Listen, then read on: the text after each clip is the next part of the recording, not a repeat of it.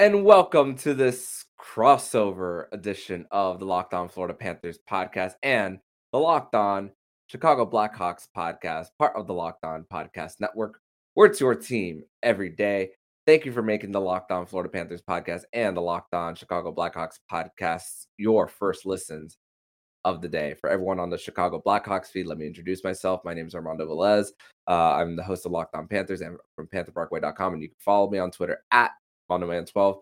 And very thankful once again to be linking up with my my good friend and anyone who's heard me on this show uh, since I started uh, has heard uh, this person's voice plenty of times on the podcast. So uh, great to be linking up with my friend and Chicago native uh, Jack Bushman, host of Locked On Blackhawks. Jack, how are you doing, man? Armando, I'm doing well, buddy. Um, the Blackhawks are on a little bit of a skid right now, but uh, honestly, it's kind of felt like that for the entire season. So, kind of the same ish, different day, if you know what I mean. Mm.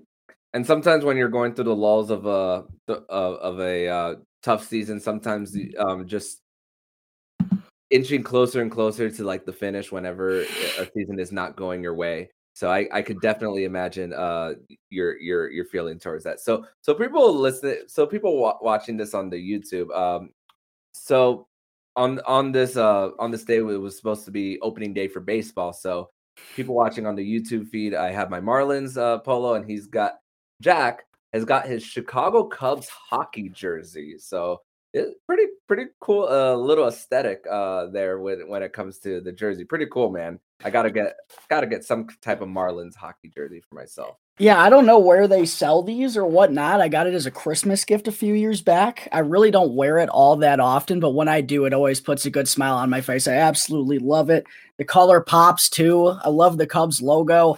Unfortunately, my boy Kris Bryant's no longer around, but uh, I'm going to keep repping this jersey until I can anymore, basically. Mm. My Marlins jersey that I have has no name on the back. And because the, the amount of turnover there is on the team historically, it's the smart idea to get no name on the back. I was just about to say that's that's probably a safe bet given how the Marlins have been going the last few years. Although they did get the best of my Chicago Cubs in that uh, wild card playing game a couple years ago, which is still oh, giving me nightmares. You mean the you mean the COVID season that doesn't really count because if they actually uh, if they actually played a regular season, they wouldn't have made the playoffs. You mean? Yes, that's what I mean. Okay, okay. So I, I tell people that all the time, and people kind of roll their eyes, but it's the truth. But let's let's talk about let's talk about some hockey uh, here for uh, for for this part of the podcast. Enough about the baseball, but hey, opening days in a few weeks with the lockout being being over. But hey, um, so um, Florida Panthers and Chicago Blackhawks they'll be uh, playing their second game of this uh, season series after, of course, they played against each other eight times uh, last year. So First thing I wanted to get to first is the conversation about the Kyles, uh, Kyle Davidson uh, um, for the Chicago Blackhawks. Um, so the GM meetings are currently going on in uh, South Florida right now, and of course, the whole drama between the two Kyles uh, in Toronto and Chicago. Um, I was li- I was listening to the Athletic today, and they were talking about how Kyle Davidson like kind of came out and talked about kind of the leaks that happened uh, between the whole Marc Andre Fleury uh, trade uh, with Toronto and him not wanting to go there. Leaks were coming out of Chicago. And then I saw something saying that Kyle Davidson was actually kind of apologizing for some of the rumors that got out there. I mean, I get he's a new GM and he's uh, this is the first time doing it. I mean, he's been with the organization since their second uh, cup run of the three, from what I saw. But do you think that's worthy of an of an apology out in public when it comes to uh, trade rumors based on the recent trade deadline? Honestly, I, I thought this whole thing kind of got blown out of proportion. I, I will give, you know, some kudos to Kyle Davidson for addressing this in the GM meetings. Uh, I don't know, like I, I don't I didn't personally read anything that said he apologized. Maybe that's out there and I just haven't read it yet. I don't know if he did that. Um, but assuming he did, I think that was just him kind of taking the high road. You know, he's a, new general manager in this league. He doesn't want to get off on the wrong foot with anybody. Um, but as for that news kind of getting leaked, I don't really know if it was Kyle Davidson who was the one who leaked it. Like I saw it from a bunch of uh, news sources. I think Frank Seravalli tweeted it out originally, and I saw it from a couple Blackhawks accounts as well. So I, I don't know if Kyle Davidson even leaked that sort of information or how that kind of came about and how the world became aware of that situation and all of it. But yeah, I thought it was kind of uh, a little overblown. I was really mostly kind of miffed with Kyle Dubas going on the air and like being like, "Oh, that's a question you're going to have to ask Kyle Davidson." I was like, "Dude, like this isn't all that serious. Like you didn't get the the goaltender that you wanted and now people know like is that I mean, maybe that's going to be a little bit of a detriment to your goaltender department when they think, you know, oh, maybe our general manager doesn't think we're good enough. He's going to have to bring someone else in. At the same time, Petr Mrazek got put on waivers like I think the next day. So, like, I don't know me personally, I thought it was a little bit overblown. I, I do think um, Kyle Davidson probably just took the high road, and if he did apologize, um, but I was glad to see that he kind of addressed that in the GM meetings. It wasn't something that he was going to kind of let lurk. I think he wanted to get it out of the way. Um, and from what I read, I think the Kyles have, have made amends there, but it definitely made for a funny situation. I don't know if you saw the clip.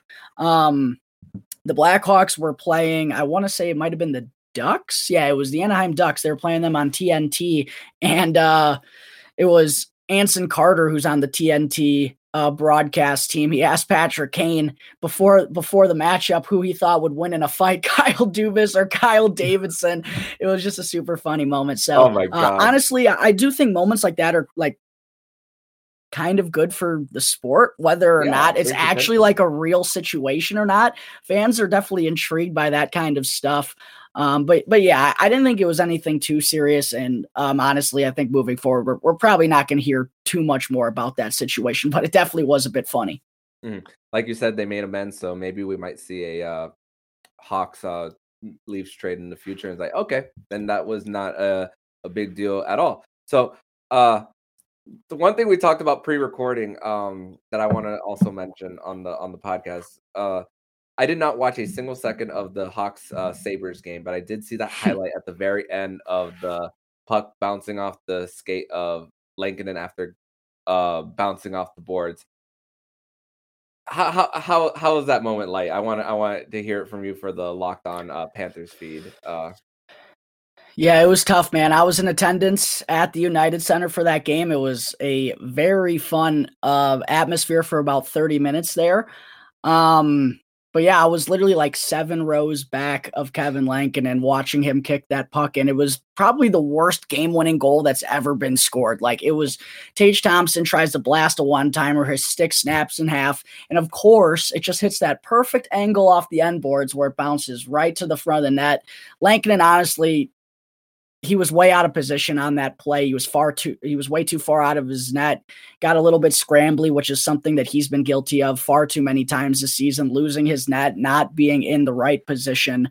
Um, and just to watch him kick that in, I mean, uh, it, it really kind of summed up the Blackhawks' entire season, right? Putting the puck into their own net, doing themselves no favors in crunch times of games. Not only did they blow uh, a 4 nothing lead in that one to Buffalo, but also in their meeting on Saturday against the Vegas Golden Knights, they were in control of that game up 3 to nothing after 40 minutes. And we were like, oh my gosh, Blackhawks look great. They're taking it to a desperate Vegas Golden Knights team that's really trying to keep their playoff hopes alive. And then, literally, in the blink of an eye, not even four minutes into the third period, the game's time tied up three to three, and the Blackhawks wind up losing five to four in overtime. But Armando, that's really been the story of the season for the Chicago Blackhawks. They have flashes, which I think we're going to get into uh, in a little bit potentially against the Florida Panthers in that first meeting where they held Florida to three shots on goal in the first period. I don't know if this is still the case, but I know at the time of that meeting, that was the lowest amount of shots on goal the Panthers had recorded in an opening 20 minutes.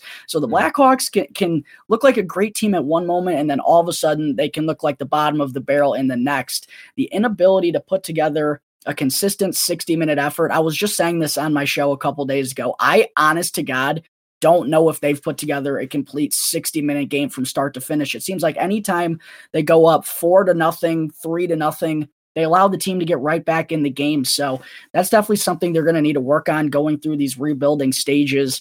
Um, they just haven't found ways to kind of relax and take that deep breath when things aren't going their way and they let things spiral out of control. And it's happened in the most embarrassing fashion in their last two games against Vegas and uh, Buffalo coming into this one. Mm-hmm. And um, and funny enough, with uh, both those uh, games that you were talking about, both of them happen. Uh, one of them happens to be a road um, what happened to be the road game at Vegas. The other one was happened to be at home against Buffalo. And something I looked at right before um, recording is that the power play percentage for the Chicago Blackhawks is actually four percent better on the road than it is at home. Um, their rec- overall record uh, is better. Goal differential doesn't tell the whole story, but minus 21 on the road versus minus 30 at home, so a little bit better. Uh, so uh, and honestly, uh, they're scoring more goals with three less shots on goal per game on the road. So really, really hard to put the, the finger on like what's really getting the Blackhawks really energized on the road versus at, at home. I mean, I guess it's uh I guess when you're coming to the rink every single day and it's like the consi- and not not getting the results you want, but then you're together with your guys on the road. You can't you can't really separate as much as you want on the road. So I guess that's really what it. I guess that's kind of like maybe part of it why they perform a little bit better on the road. I, I don't know if there's an exact answer to that.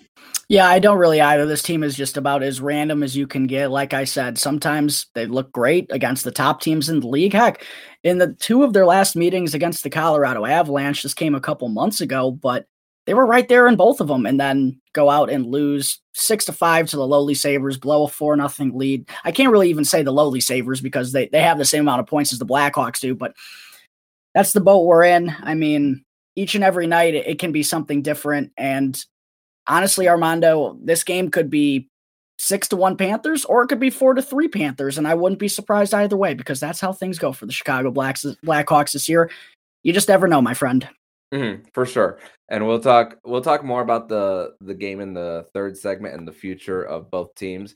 Um, but in the next and then we're going to actually transition over to the next segment where Jack is going to uh, discuss um, ask me some of the questions in relation to the Florida Panthers. But first, we're going to tell you all about BetOnline. And after months of playing, college basketball has determined the top teams for the Final Four and will determine this year's national champion this coming week. BetOnline is your number one source for all your betting needs and sports info from all the latest odds, contests, and player props, you name it. BetOnline remains the best spot for all your sports development, including podcasts and reviews for all the leagues this season. It's not just basketball. BetOnline is your continued source for all your sporting wagering information needs, including live betting and your favorite Vegas casino games. Head to the website today or use your mobile device to learn about the trends and action. BetOnline, where the game starts. All right, Armando, I got a couple of questions for you, buddy, about the Florida Panthers obviously having basically the polar opposite season that the Chicago Blackhawks are. Only have 15 losses on the season, and I believe they only have two in regulation in the month of March. So things just keep on going here for this team. They're red hot, and they made a big time couple of splashes at the trade deadline. I got to ask you about Claude Giroux and how that's been looking so far. I mean, maybe the biggest name that got dealt, not to be biased, aside from maybe Marc Andre Fleury. Um, but I mean, a ton of news about where Claude was going to go. There was a report like a couple of days before the trade actually became official that he was going to the Panthers. It was kind of an, a whole weird situation, but they wind up getting him. How much better do you think he makes this team, and where is he kind of slotting in the lineup right now and, and helping this team out? Right now, he's on the right wing with uh, Alexander Barkov, and here's the awesome part about it: Barkov's left um, a left shot uh, center, while Claude Giroux is um, a right shot center slash wing. So depending on which side the faceoff is taken, so you have both both guys who can do it on each end, and it's it's a luxury for it. And Claude Giroux this year is having a career high in the in the in the dot at sixty one percent when his career average is um, fifty five. Um, right now, five points in four games, all of them um, coming with assists. And with Aaron Ekblad out, um, right now the Florida Panthers are running a five forward power play unit. I mean, they scored in the first two games. Uh, Claude Giroux uh, had a beautiful, beautiful assist to Anthony Duclair on Saturday against Ottawa, and he just ripped the one timer. But they haven't scored a power play goal since. He hasn't gotten a goal, but he had quite a, he's had quite a few chances, and you kind of see how he sets the pace for for for this team because Alexander Barkov has been looking for a friend on that right wing this whole season. They've even though Anthony Duclair is more than capable of being on that right side, he's better suited on that second line with Sam Bennett and Jonathan Huberdeau. Um, so you you don't have to be consistently shuffling Anthony Duclair on the top line and then going back to the second line and having a, a spot uh, a spot player in there. Sometimes it would have been like Maxim Mamin. Sometimes it would it was Mason Marchment. Other other times. So now they ha- there's that consistency there that that guy is going to be there. And in situations like Tuesday night where um, one of their bottom six centers goes out in Noel Acciari. Still no update on Noel Acciari, by the way, of his status after his injury on Tuesday against Montreal. So Florida, um, they had to shift some centers down to the other lines, and Claude Giroux um, shifted down. We saw a little bit of Sam Reinhart playing some center too, and Sam Bennett can play as well. So there's different flexibilities when it comes to positioning, so that even when an injury happens, like what what we had with uh, Noel Acciari just the other day, they can quickly make those adjustments. And even weird to say, uh, Ryan Lomberg was playing top six minutes on Tuesday, of, of, all people to play top six minutes. So uh, Andrew Brunette has really learned to put um, to implement his own uh, stamp on on on on this team. Uh, just doing his own line combos, and sometimes whenever desperate situations ha- happen, uh, putting Barkov and Huberdeau uh, together. Now Barkov, Huberdeau, and Giroux. It, it's just it's just uh, it's just uh, an embarrassment of riches, what I like to say. yeah, I mean, uh, the next thing I was going to ask you about was after the moves that the Panthers made at the deadline. Do you feel like, aside from the goaltender position, we're gonna, I want to ask you about that in just a second as well. But in terms of forwards and defensemen, do you feel like they did everything you wanted to in in terms of getting ready for this playoff push in a very tough Eastern Conference. What what did you like? Was there anything you didn't like? And overall, like, were you happy with the way the, the Panthers went about things? Of course, Claude Giroux is the biggest piece when it comes to uh, trades, but my mindset was always this whole time get a defenseman that's at least top four, and Claude Giroux was always going to be the bonus when it comes to when it comes to getting a trade. Never I never really actually believed that it was going to happen until like a few days saying that Claude Giroux is deciding Florida and Florida only. I'm like, oh, this is gonna be a reality. And it, it was just like hard not to get excited. Of course, they got Ben Chiarot. They uh they uh traded a 2023 first for uh Chiarot. Um had had a um had had it put a shot at the net, and then um, the other day against Montreal, and then Sam Bennett uh, cleaned it up right in front of the net. So created a good play on the other end, and kind of saw. Um, and there was a there there was a breakaway that Cole Caufield had last week in their road game, and you just see Ben Chiarot just spinning his former teammate around, just stealing the puck. I'm like, okay. Some say some don't necessarily agree with the analytics uh, of Ben Chiarot, but of course, uh, Sam Bennett and Brandon Montour didn't have the best analytics last year, and then when they went to new situations in Florida, uh, their their play improved, and so so that that um, that just uh, goes to show that it's not the end all be all when it comes to that, but uh, new situations can really help uh, uh, different people, and of course the LTIR space that they had for Aaron Ekblad's injury, they're able to get more defensive depth in Robert Hägg, who's now on the third pairing um, now with Brandon Montour and was a part of that three way trade uh, with um, Carolina and Columbus to bring Max Domi to Carolina, and they got a six round pick out of it. So that Robert Hägg trade was basically for free because they gave a six to Buffalo. So they gained a six back in that three way trade using their LTIR space for Aaron Ekblad. So I can't complain about the Tampa Bay Lightning using LTIR anymore. Now that, that uh, uh, my the team that I root for is benefiting from it. So I've I've been a little humbled when it comes to LTIR. Yeah, I mean, you got to do what you got to do. And apparently, in the GM meetings, none of the 32 teams had an issue with it. So it seems like it could be still a thing going forward. And hey, us Blackhawks fans can't complain about it either because Tampa Bay, Tampa Bay, well, not true, but that, that was big. That was big. But mm-hmm. what I was going to say was Tampa Bay recently, uh, this past offseason, gave us Tyler Johnson and a second round pick for Brent Seabrook. who's retired. Yeah. They literally wanted his money to be on LTIR so they could make room financially. So, hey, we get a free second round pick and a player out of it. Unfortunately, it's been a tough year for Tyler Johnson. He's been injury plagued, He's played like 15 games all season long. But really, what we care about now in this rebuild is that second round pick. So, I'm okay with LTIR. The Blackhawks aren't competing anytime soon we'll take advantage of teams who desperately need some financial wiggle room. Uh, but the last thing I wanted to ask you about in terms of the Panthers, I feel like I ask you about this every time uh, we get on the show, but I really do feel like it's the make or break portion of this Florida Panthers team, and that's in goal. And Sergei Bobrovsky, when you look at the wins and losses, I mean, it, it's absolutely ridiculous. The guy's 32, 6, and 3. That That's amazing. But some of the numbers, I mean, 914 save percentage certainly isn't bad. 2.61. This is a high scoring team that likes to play back and forth type of hockey, I feel like. But how are you feeling about Sergei Bobrovsky heading into, I mean, this has to feel like the Panthers' best chance. Like they were great last year, don't get me wrong, but now with the pieces and the additions that they made, this certainly has to feel like their best chance of actually going out and winning the darn thing. So, how do you feel about Sergei Bobrovsky being the guy going into that postseason? Because we all know if you don't get goaltending in the Stanley Cup playoffs, you don't stand a chance. Yeah, um Bobrovsky won't admit this publicly, but when Spencer Knight entered those last two games for the Panthers, he was probably pissed.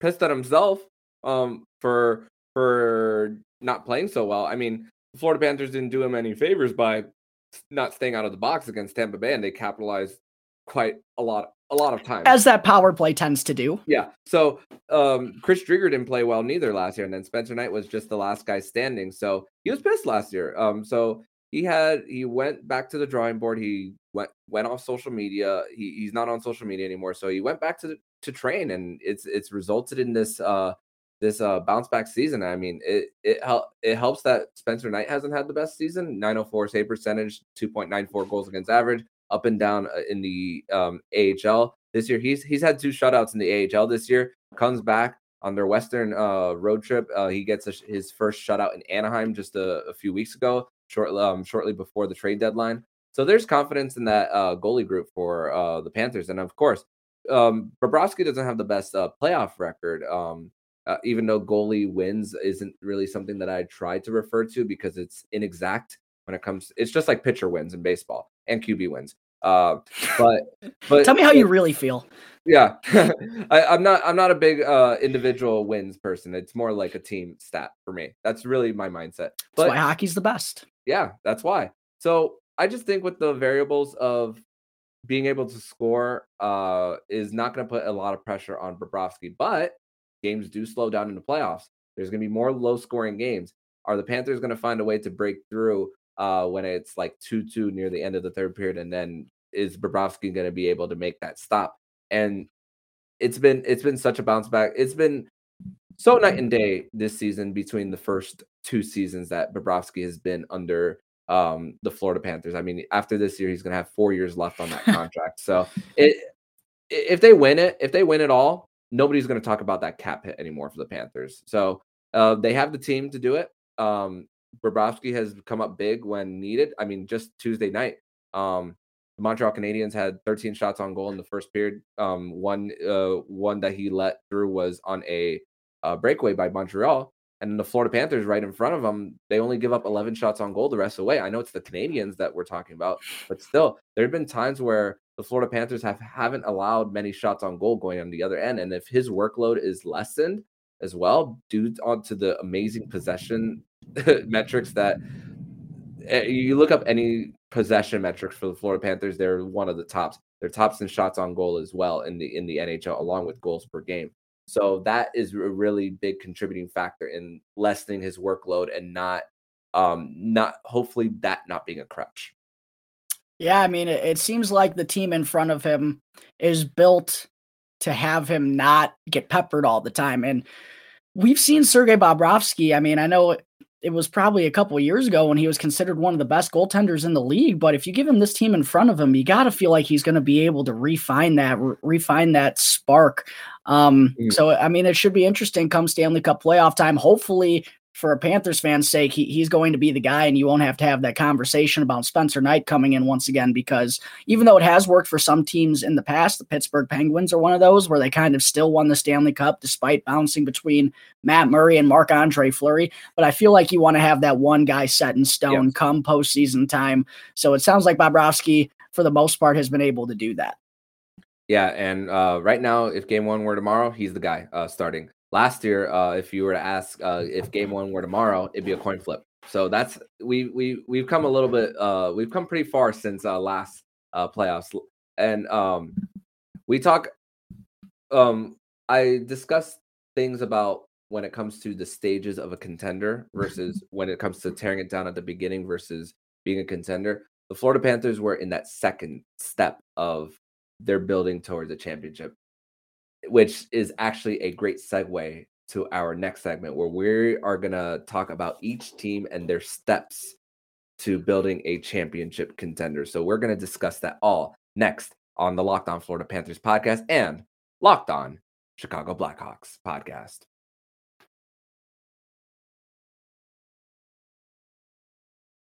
Continuing this conversation on the Locked On Florida Panthers podcast and the Locked On Chicago Blackhawks podcast. I'm Armando Velez. I got Jack Bushman here of Locked On Blackhawks. So, the four stages of rebuild of, of building a championship contender, something that I talk about. The teardown. Number two is figuring out the players you want to keep around or or build um, or leave. On the cusp is the third one, and of course, winning it all. So, the Florida Panthers, um, just last year, a few of let's actually rewind two years ago. They were in that Stanley Cup bubble, an 11th seed, um, going up against uh, the the New York Islanders, if I'm not mistaken. Um, um, lose three to one in that. Coach Q's first year, still trying to figure out those many pieces. They were in step two at that time of their of their contention uh, of them trying to build a championship contender. Now for the Panthers, they are on that three trying to break the four. That's where that's literally where the Florida Panthers are at because they made their moves in the trade deadline last year, but it wasn't there weren't pieces that were taking them over the top. Um, or at least I mean, could have been a different story had they beaten Tampa Bay, of course. But now these moves, just this past trade deadline, is even a bigger splash than the previous time. Of course, Sam Bennett and Brandon Montour were the big ones last year. Claude Giroux and Ben Chiarot are the big ones this year. So when it comes to the stages of the build of this team, they're on step number three, trying to just punch through a wall to get to number four. For the Chicago Blackhawks, though, um, it's weird because they tear it down, they make a splash and um, trying to get Seth Jones, extend them, get Marc Andre Fleury, of course, trade him because the season didn't go as planned. You have expiring contracts next year of Toews and Kane. Would you say that this is the Chicago Blackhawks are in the? I would I, I would guess that they were in the second step of their build, but what what says you about where they are as far as the steps in building a team? Yeah, they're just kind of getting to that second level, I would say, right now. Once Kyle Davidson officially came in, he gave a big press conference about how, listen, we rushed we rushed through this process entirely too fast. He didn't you know, say Stan Bowman by name or blame him, but that's essentially what he was talking about when when he said, you know, this is going to take 3 to 5 years. It's going to be a process. We have to draft better. We have to evaluate talent better. We got to change the way we've gone about things these last few years because clearly it hasn't been working, right? The Blackhawks haven't won a, a, real Stanley Cup playoff series since hoisting the cup in 2015. Sure, they beat the Edmonton Oilers in that COVID postseason, but we're not going to count that. It shouldn't count. It doesn't count in most as a 12 seed too. Yes, we were the last team in. The well, the second last team in. The last team in was actually the Montreal Canadiens. That's the way it goes. but for the Blackhawks, they're definitely in that second stage right now where they're trying to figure out how are they going to piece this roster back together? Who do we want to keep moving forward? Who is expendable at this point? And it's really kind of an interesting mesh there because when you're thinking three to five years down the road, right, you got to kind of consider that even though some of your best players, you know, are, some of the best players that you have right now, they're going to be closing in on 30 years old when the Blackhawks are essentially trying to be competitive again, right? So, really, no one is safe at this point, and I think that's what we saw in the Brandon Hagel trade, right? Like Brandon Hagel was a fan favorite here in Chicago, a guy who brought the energy night in and night out, did all of the little things well. We were just finally starting to see an uptick in production.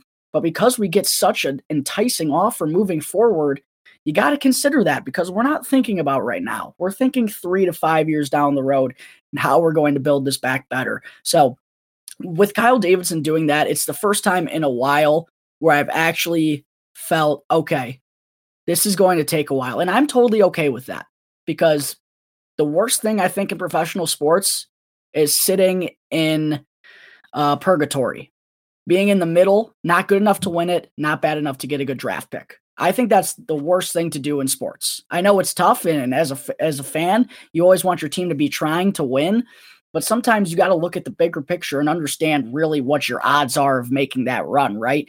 And Stan Bowman Nashville. just yes, yes. Stan Bowman just could never look in the mirror, I feel like, and accept that this was going to be a process. I think he thought that his job, he was going to get canned before this whole thing played out, right? But now Kyle Davidson comes in, he's a fresh face, and he's going to be judged off this rebuild. So he actually has motivation to not rush this process, to do it the right way, to save his job four or five years down the road. Because if he doesn't do a good job, he's going to get the boot. I do feel confident, though, that he's going about this the right way. And we are starting to see some of the some of the players on this team, not exactly, you know, Patrick Kane, Alex DeBrincat, Dylan Strome have been carrying this team night in and night out. We know what those three provide at this point. The problem with the Blackhawks for the last few years is they haven't given them any supporting cast. They haven't given them any help at all.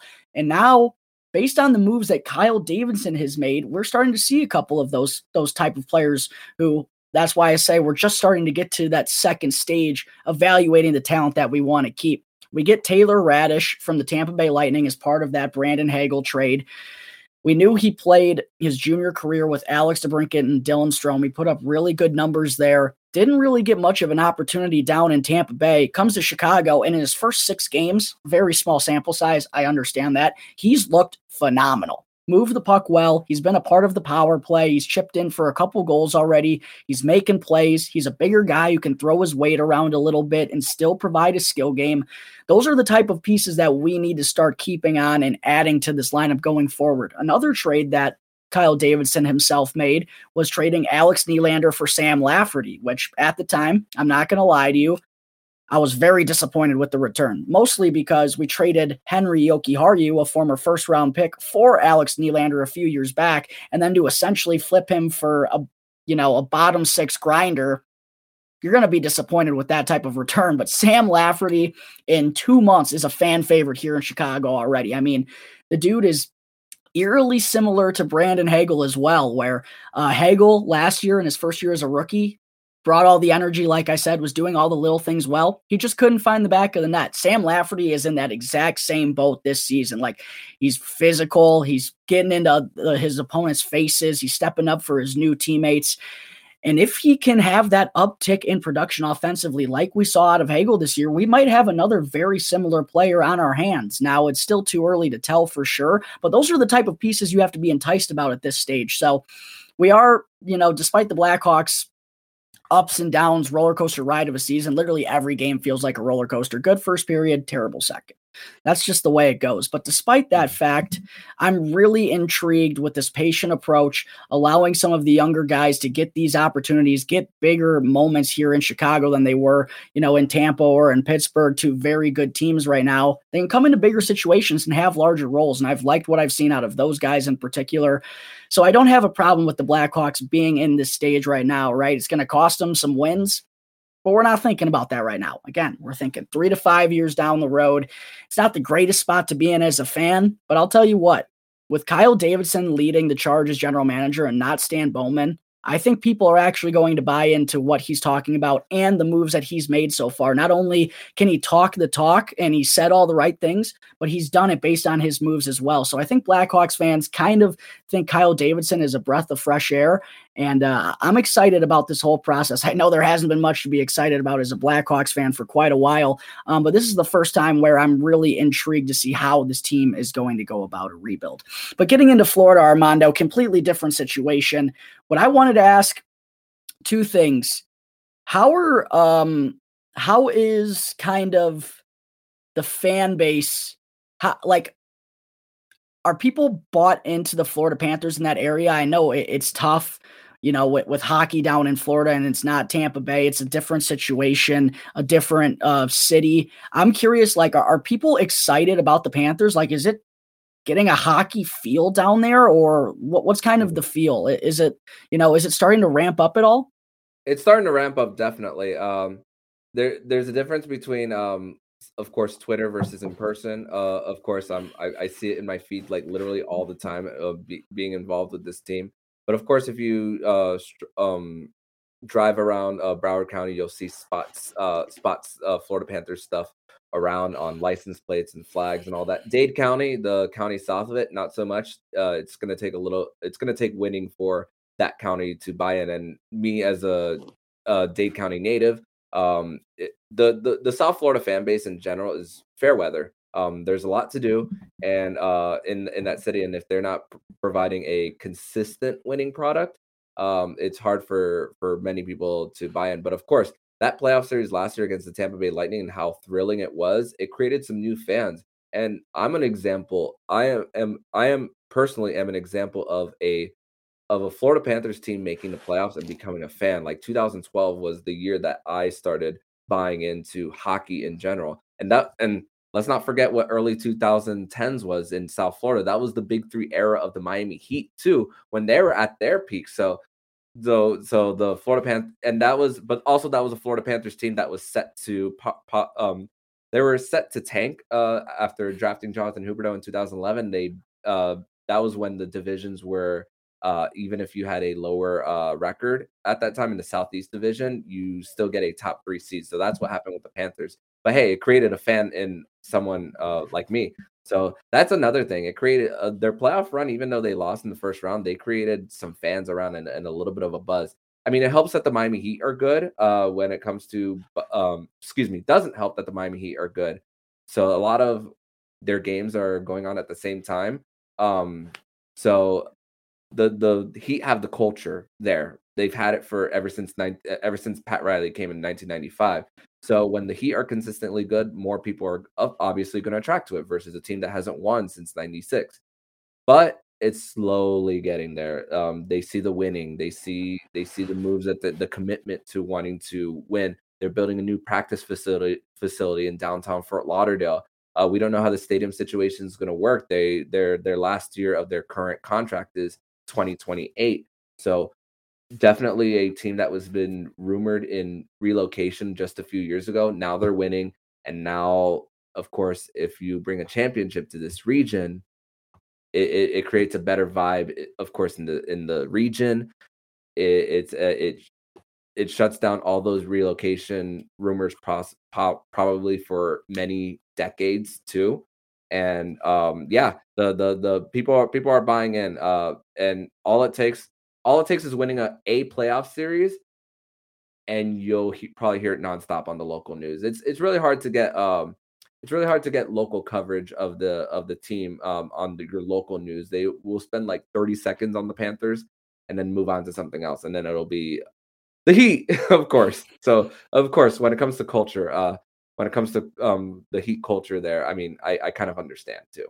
Yeah, I, I really hope though it it should be only a matter of time before it just keeps going because the Panthers are really set up for this to be a very competitive team for quite a while. And mm-hmm. I'm not even just saying, I was literally thinking about this before the broadcast. I'm not just saying this because I'm talking to you, of course, the host of Locked On Panthers, but I really want the Florida Panthers to win it all. Like, I, I mm. really do. It would be so big for the sport in that area, right? I and and it's been of like a fun outside process to watch, something that gives you hope in a team like the Blackhawks who are in the rebuilding stages. Like you've seen the talent start to come come together. Originally, it was you know uh, just Barkov and Huberdeau. Originally, they've added a ton of pieces around them. Um, it seems like every time they make a trade from an, uh, an acquire a piece from another team, he comes in and, and fits really well. Sam Bennett, Anthony Duclair, former Blackhawk, who I really wish Stan Bowman didn't quit on after 20 games. It's for another day, but I really do hope the Florida Panthers. It would just be so good for the game, right? Like mm-hmm. it would be so awesome, and I just think that that type of young team, they're going to be competitive for a while, and I think eventually that's going to start reciprocating in the area. I know you said it's already starting to happen a little bit, but when the playoff wins come, and I think they're coming, and I won't probably am not the only one. I know I'm not the only one. I think more and more people are going to buy in. So I hope that's a situation that unfolds in a little bit. Um, hopefully not too long. Hopefully this year when the Panthers put together a pretty darn good run. Last question, Armando, I got for you is about the Florida Panthers playoff run. In a very tough Eastern Conference where we've seen a lot of flip flopping in divisions, I wanted to ask what is kind of your ideal first round matchup for Washington. the Florida Panthers? Washington? Why? Mm-hmm. Um, I just think when it comes to the balance of the lineup, of course you have Alex Ovechkin, Tom Wilson, and all that, but everything mostly the the lineup be- below that after Nicholas Backstrom and TJ Oshie, it's uh it's very questionable roster with their uh, bottom six um as well. Um and of course the goaltending situation um in in Washington as well. It's not as strong. It's not as strong as if the Panthers were to face because there's going to be four Atlantic Division teams who are going to make it. And right now, the two through four are separated by a point or two. So uh, Washington is the team that I prefer to to see instead because Tampa Bay can easily go into the first wild card spot, and you have a battle of Florida again in round one. So, I was, yeah, I was going to so, ask you about that too. Is like Tampa Bay like the uh the worst nightmare? You just want to not see at all costs, or do you understand that if you want to beat the best, you got to beat the best. You got to beat the best. But if you could avoid them in round one and, and, get ready and get that playoff win and gain your confidence, then then it, it changes it changes everything versus starting off out of the gate. So that's kind of why I don't. Uh, it, it's it's likely going to happen again. It, I'm I'm very I'm like I'm like 75% sure it's going to happen again. So so it, it's just embrace it when it does come you got to beat the best, but let them get that playoff series win first against a, a wild card team, a, a wild card team, and then and then the mindset changes of the fan base, the team, uh, podcasters like myself, and of course, uh, right now there's a six uh, point separation uh, with 16 games, so they're in the driver's seat. So um, so although they lost both games at home last year, um, in the Battle of Florida, uh, I have a better feeling that they won't drop uh, two of them uh, this time around. So we'll, we'll, we'll see. So it's gonna be really interesting. It's gonna be mm-hmm. really interesting to see how that Eastern Conference shakes out. Oh, I, I, I'm I'm so excited for it, and we're just a few weeks away. But Jack, I want to thank you once again for uh, joining me on this crossover edition of the Locked On Florida Panthers podcast and the Locked On Chicago Blackhawks podcast. For my listeners, tell them where they can find you online. Absolutely. You can find the Locked On Blackhawks podcast wherever you get your podcasts Apple Podcasts, Spotify, Google Podcasts. It's all 100% for free. If you want to check me out on Twitter, my personal account is at Jack underscore Bushman 2. You can find me posting a lot of angry tweets about the Chicago Blackhawks blowing massive leads uh, and probably a lot of golf stuff coming up because once the Blackhawks season is over in a month, it's all golf and playoff hockey for me, baby. Yep and the Masters is just a uh, few weeks away. Uh, one week away. Yeah. One week away. Yep, one week away to be to be exact. And we'll you'll see uh, both uh, Jack and I tweeting that if you happen to follow us on Twitter. But anyways, man, thank thank you so much, and uh, in, enjoy the game. On enjoy the game. yeah, I'll do my best.